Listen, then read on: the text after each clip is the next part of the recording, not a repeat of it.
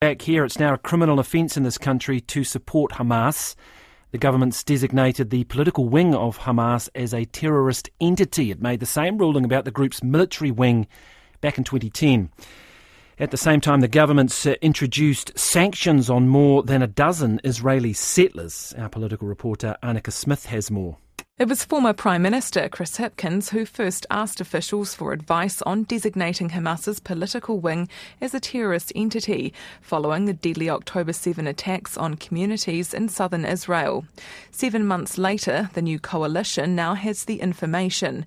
Here's Foreign Affairs Minister Winston Peters.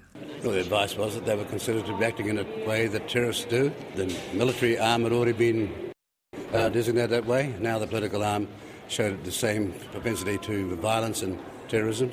Terrorist designations are a tool the Prime Minister can use to limit the activities of both individuals and groups. They freeze any assets here and make supporting or participating a criminal offence.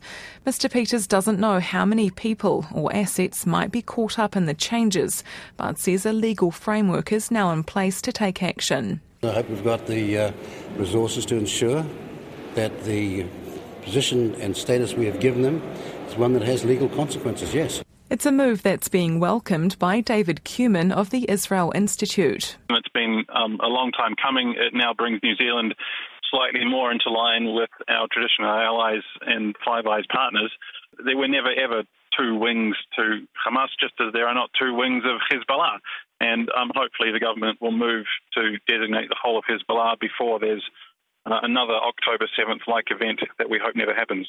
Not everyone agrees.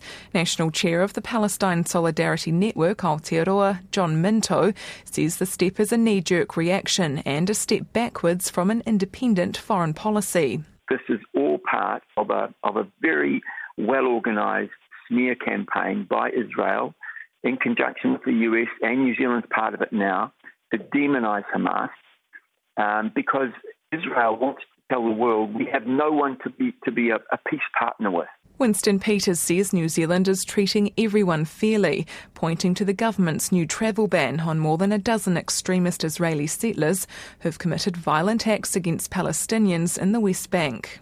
They've behaved and committed terrorist atrocities against people on the ground in uh, the areas we're talking about, and so we thought they should be rightly designated the same way. Mr. Peters says recent statements by Israeli ministers about plans for building more settlements on the West Bank are of serious concern and will only increase tensions.